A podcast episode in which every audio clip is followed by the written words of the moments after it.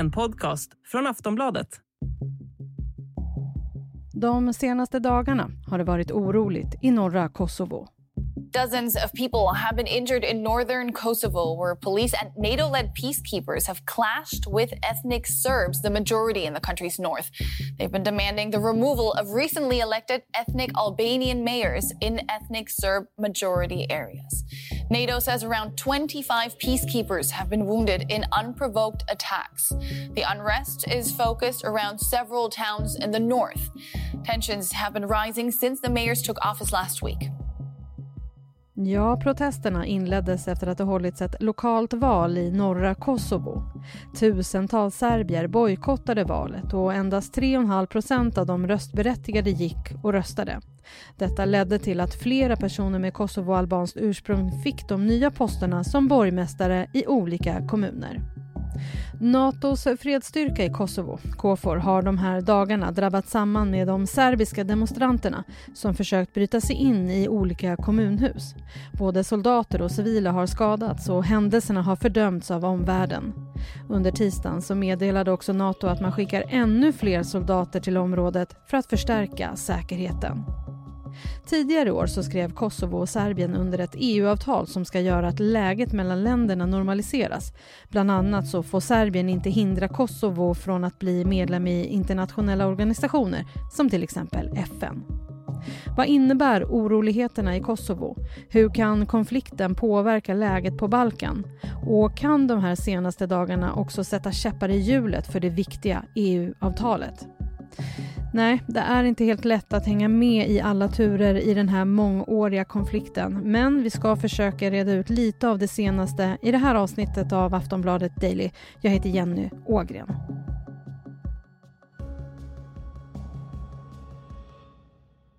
Och jag har med mig Wolfgang Hansson, vår utrikespolitiska kommentator. Wolfgang, varför händer det här just nu i Kosovo? Jag tror att det finns flera orsaker. Den direkta orsaken i närtid, det är ju de här lokalvalen som hölls i april och som serberna bojkottade. Och då blev resultatet att de få som gick och röstade var kosovoalbaner och då röstade de fram kosovoalbanska kandidater. Och när de nu skulle försöka ta makten eh, i kommunerna som, som just Serbien har bojkottat. De har ju liksom avsagt sig allt samarbete med de här eh, kommunala institutionerna. Då blev serberna upprörda och, ville och försökte stoppa dem från att komma dit. Det är liksom den direkta orsaken. Men sen tror jag också det finns en annan mer indirekt orsak och det är ju att eh, NATO var ju en gång och bombade eh, i Serbien för att tvinga Serbien att dra sig tillbaka sina trupper från, från Kosovo och, och upphöra med den här folkfördrivningen som de höll på med i, i Kosovo. Eh, så därför är många serber upprörda över NATO. Och nu när NATO eh, hjälper Ukraina mot Ryssland så, så är, har hatet mot NATO i Serbien ökat eftersom många serber är väldigt ryssvänliga. De har traditionellt väldigt goda förbindelser med, med Ryssland eh, och de är, står helt enkelt på Rysslands sida i kriget, väldigt många. Så det, finns det någon oro liksom att det här kan påverka kriget i Ukraina?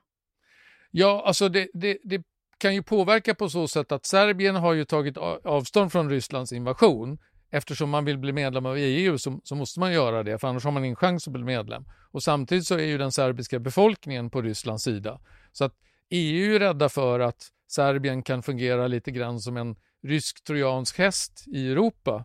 Eh, om man inte låter dem bli medlemmar i EU. Och samtidigt kan man inte låta dem bli medlemmar om de är, eh, bråkar om, om Kosovos självständighet. Serbien har ju inte erkänt eh, Kosovos självständighet och de hävdar ju fortfarande att det är en del av Serbien. Man kan ju inte ta in två länder i EU som är i en eh, territoriell dispyt. Liksom. Det, då bäddar man ju för problem.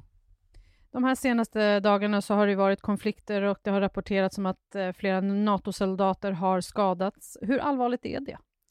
Det skulle jag säga är rätt allvarligt därför att det är väldigt ovanligt att de här båda sidorna angriper den här fredsstyrkan. För deras uppgift har ju varit, de har ju varit där på plats jättelänge och deras uppgift är ju att hålla isär de här eh, parterna så att de inte ska börja bråka med varandra.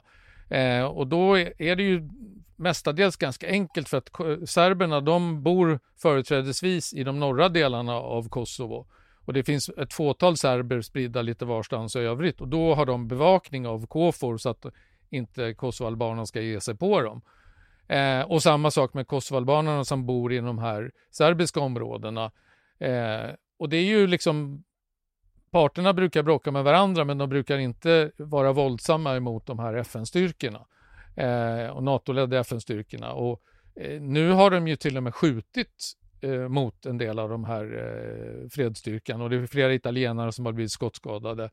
Eh, och det är ju väldigt allvarligt och det har ju varit starka fördömanden eh, inom EU-kollektivet eh, och även i övrigt i världen och sagt att nu måste, ni, nu måste det här lugna ner sig, nu måste ni eh, liksom eh, börja förhandla och hitta en diplomatisk lösning. Men det har ju varit otroligt svårt. Den här konflikten har ju pågått i, eh, i flera decennier utan att ha kommit närmare en lösning.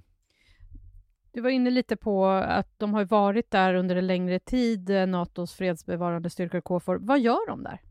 Ja, de eh, hjälper till att upprätthålla freden. De ser till att parterna, om det blir lokala bråk, då går de in och medlar. De ger alltså konkret skydd. Jag har själv varit där och besökt eh, byar i Kosovo eh, där, där bor några serber och då har de en stridsvagn som står på vägen utanför för att avskräcka den andra sidan från att försöka attackera de här serberna som bor där. För det är ju väldigt starka eh, motsättningar mellan kosovoalbanerna och serberna som bor i Kosovo. De kan liksom inte det, det, är inte ens så att man försöker få dem att leva tillsammans utan de, de lever väldigt separat från varandra. Wolfgang, vad skulle hända om den här konflikten eskalerar nu? Ja, risken är ju då att eh, hela det här fredsarbetet på Balkan som EU har investerat så mycket i, att det eh, havererar, åtminstone då när det gäller Serbien och Kosovo. För här har man ju då i, i årtionden försökt få de här att eh, komma överens, försökt liksom lugna ner, eh, försökt hitta lös lösningar framåt så att man, de här ska kunna leva i någon slags eh, fred ändå med varandra. Eh, för att det här är ju också resultatet av den här upplösningen av forna Jugoslavien, de här krigen som utkämpades i början på, på 90-talet i, i Kroatien, i, i Bosnien-Hercegovina och sådär. Eh, och, och, dit vill man väl inte liksom ha en återupprepning av det. Och samtidigt är det ju så att stämningarna i de här länderna, i det här området, är ju väldigt hatisk mellan de olika grupperna. Trots att det har gått så lång tid. Liksom. Så att eh, det, potentiellt är det ju en väldigt farlig situation. Just nu så pågår också tennisturneringen Franska öppna och den serbiske tennisstjärnan Novak Djokovic har väckt mångas vrede efter att ha kommenterat våldet. Vi ska prata mer om det efter pausen.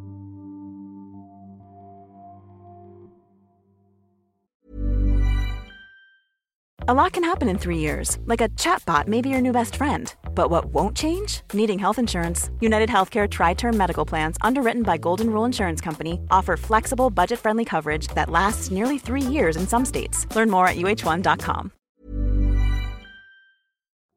Kosovo och Serbien har ju de senaste månaden kommit överens om ett EU-avtal. Eh, vad handlar det om? Ja, det handlar om att de ska eh, normalisera relationerna.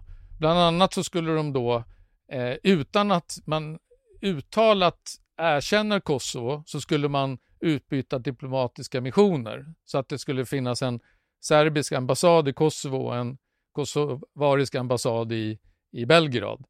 Eh, och det är lite andra sådana där eh, förtroendeskapande åtgärder.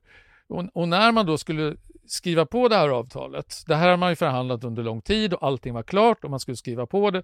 Då säger Serbiens president, nej jag kan inte skriva på det.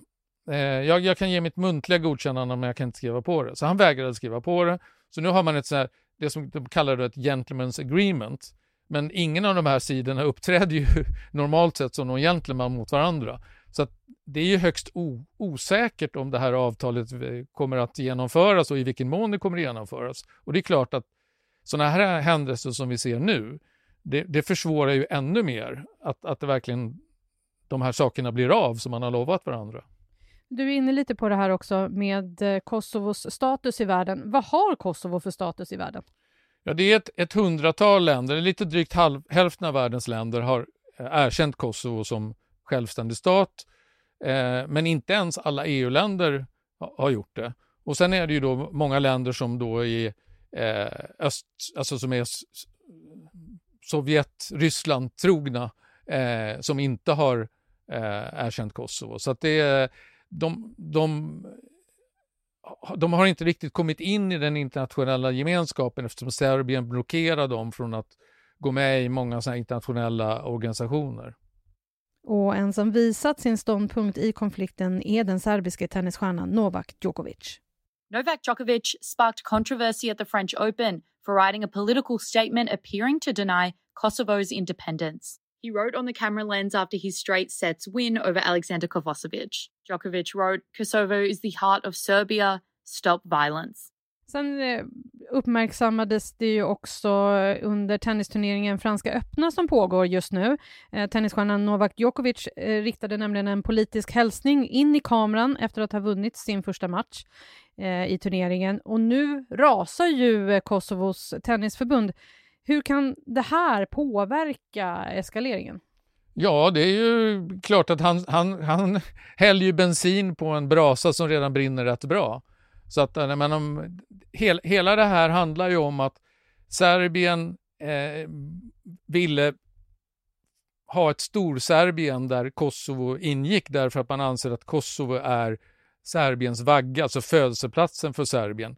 Och det här var ju någonting som den gamle ledaren Slobodan Milosevic drev och som var en huvudorsak till att krigen i, i före detta Jugoslavien bröt ut.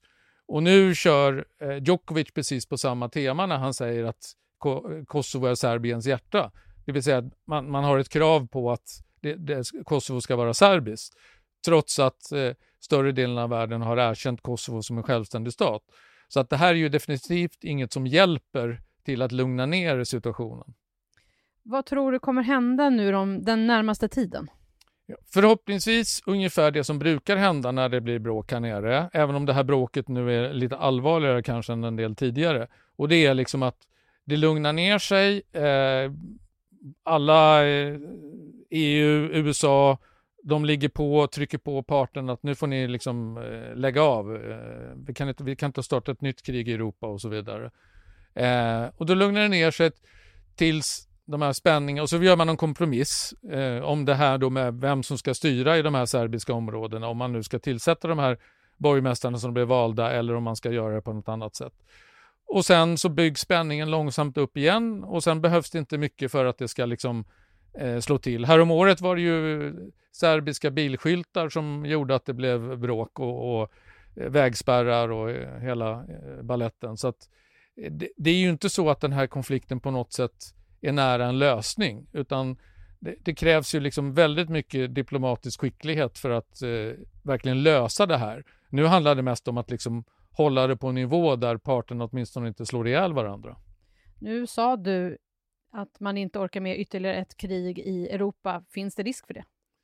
Ja, alltså regelrätt krig, den risken är väl inte så stor, men vi såg ju nu direkt när det här hände så satt eh, Serbiens president den serbiska armén i full beredskap. Och det är ju ett indirekt hot att eh, vi kan tänka oss att invadera i, i, eh, norra delen av Kosovo där, för att skydda den serbiska befolkningen. Och gör de det, då finns ju risk att eh, Kosovo-albanerna svarar på det här. Och de har ju en egen armé, så att det är ju liksom... Eh, man ska inte överdriva risken, men man, det, den är inte heller försumbar. Wolfgang, den närmaste tiden, vad tror du att vi kommer få se framöver? Jag tror vi kommer att få se eh, more of the same, det vill säga det lugnar ner sig nu och sen så kommer vi ganska snart att få se eh, nya bråk och nya motsättningar mellan de här två grupperna. Sist här, Wolfgang Hansson, Aftonbladets utrikespolitiska kommentator. Jag heter Jenny Ågren och du har lyssnat på Aftonbladet Daily. Vi hörs snart igen. Hej då!